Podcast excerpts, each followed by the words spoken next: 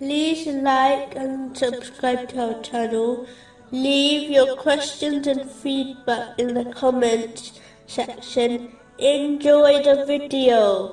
Continuing from the last podcast, which was discussing chapter 8, verse 69. Indeed, Allah is forgiving and merciful.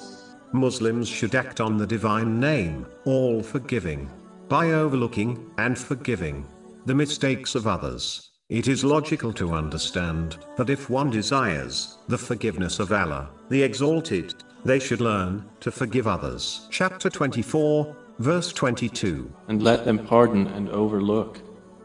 Would you not like that Allah should forgive you?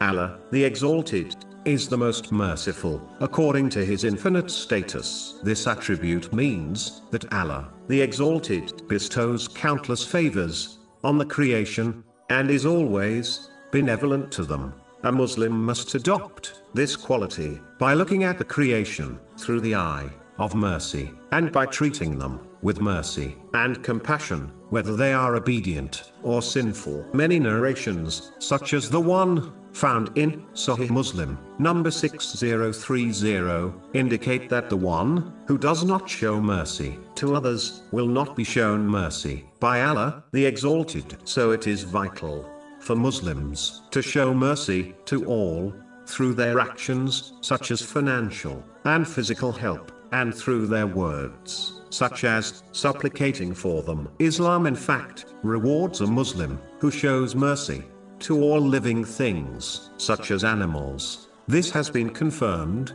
in a narration found in Sunan Abu Dawood, number 2550. Moving on to chapter 8, verse 70. If Allah knows any good in your hearts, He will give you something better than what was taken from you, and He will forgive you.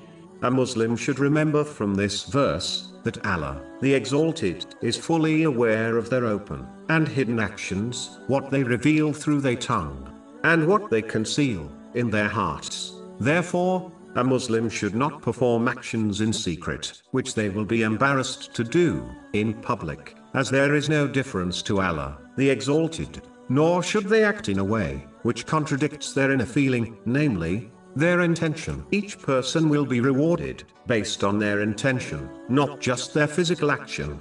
This is confirmed in a narration found in Sahih Bukhari, number 1,